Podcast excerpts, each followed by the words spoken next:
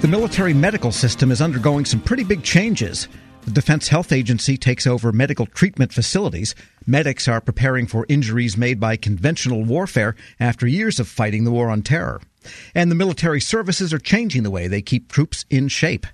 Federal News Network Scott Maucione spoke with Army Medical Service Corps Command Sergeant Major Michael Gragg about these issues and more. One of our biggest challenges is our transition as DHA and the NDAA has, has mandated some changes to military healthcare system, specifically for the Army. You know, how do we transition appropriately to um, ensure that we take care of our soldiers and take care of our beneficiaries as we transfer the authorities of our MTFs over to the DHA. At the same time, maintaining the readiness of our individuals, soldiers, and their, their skill sets to perform their medical mission wherever the country may need to perform those missions, and also to maintain and build the readiness of the soldiers outside of the medical facility, uh, outside the medical MOSs and the medical jobs that have to go and, and, and prosecute America's will wherever they need prosecuted in the world.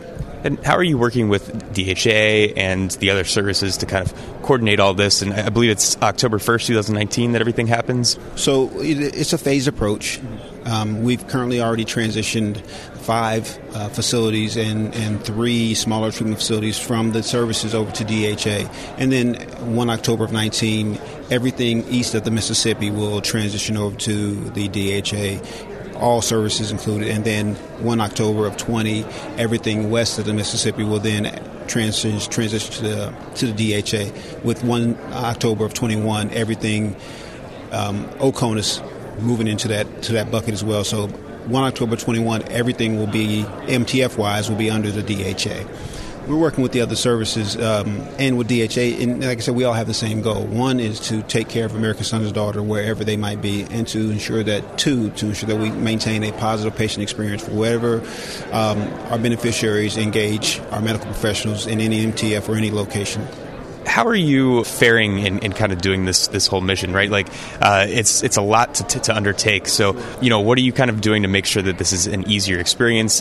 What are you doing uh, to plan and, and create a strategy? Those kind of things. So nothing is being done in a in a bubble. We are being trying to be as, as transparent as we possibly can, and, and we are understanding that ideas don't necessarily always come from the top. Ideas and, and the communication has to be north, south, east, and west. So that indicate that that communication that transitions and up north, north to south, east to west, along with engaged leadership is the only way that we can make this transition happen smoothly.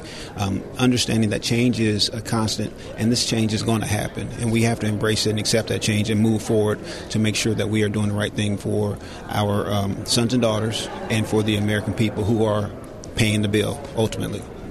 I wanted to move on to the non-deployability strategy, something that came out, I think, about a year ago, and uh, October 1st is the kind of the deadline for you to start putting this policy into effect. Um, it sounds like there may be some ways that you can help people get out of that non-deployable status. So there, there is policies in place that are, um, and people are looking at to see how we can maximize the resource of our people because that's a, a resource that is limited um, for us. You know, we just don't have infinite people to have a that have a propensity to serve or have the ability to serve. So the ones that we do have, we want to maximize their ability to serve in whatever theater they may be capable of serving. So there are. Um, um, studies and, and, working groups in place right now to look to see if an individual who is not necessarily able to deploy to this area of the world may still be able to deploy to that area of the world, so that we maximize those those people resources because, like I said, they're not they're not infinite as, a, as an Army perspective, I mean, we, we are looking at um, any policy in place that, that hinders a soldier's ability to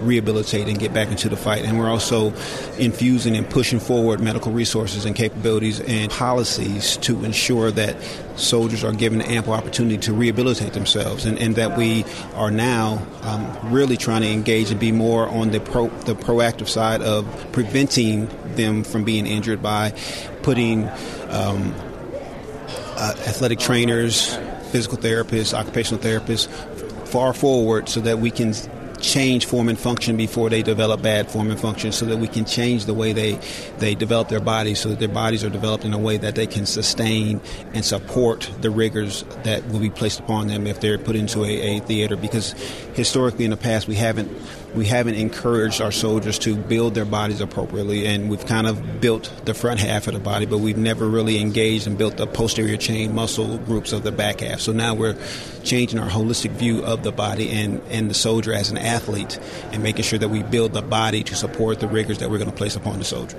We're moving away from the competitors that are uh, more in degraded areas like CENTCOM area and looking toward near peer competitors. How is that changing the way that you look at medicine and the way that you go and find people or go and help people out in the field? So, you know, uh, as the national defense has strategy has changed and as our competitors in the world have changed, what we've realized is um, two things. One, we, we realize that we have a gap in our ability to provide prolonged field care in a sustained environment at a location because, you know, we've been fighting the enemy where we've had air superiority. Well, we may not have that in the future. We may not be able to launch a medevac aircraft to get an individual from point of injury to definitive surgery care in 15, 20 minutes or even in the golden hour. So we need to be able to have the ability to prolong life at the point of injury until we can transition the individual to more definitive care. So we're, we're developing that capability in our forces to ensure that they're able to do that for our warfighters in the event that that happens. At the, at the same time, um, we understand that the kinetic energy of our new wars are going to require and, and the dispersion on the battlefield is going to cause all of our individuals to be able to have a more advanced level of medical training, regardless of whether they are a medic for the for the organization or they're the, the standard infantryman. So we're we're establishing our tactical combat casualty care to ensure that everybody has the ability to do minimal life saving standards so that um, we can prolong life because truly um, the life is saved by the first responder.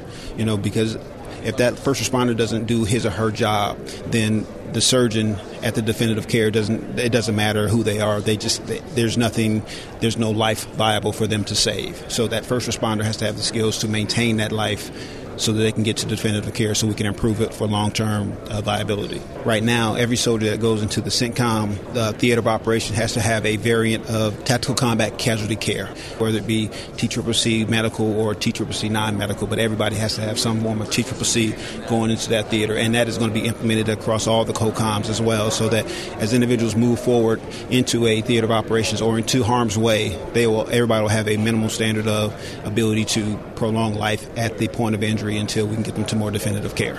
That was Army Medical Service Corps Command Sergeant Major Michael Gragg speaking with Federal News Network's Scott Maucione. Check out Scott's story at federalnewsnetwork.com.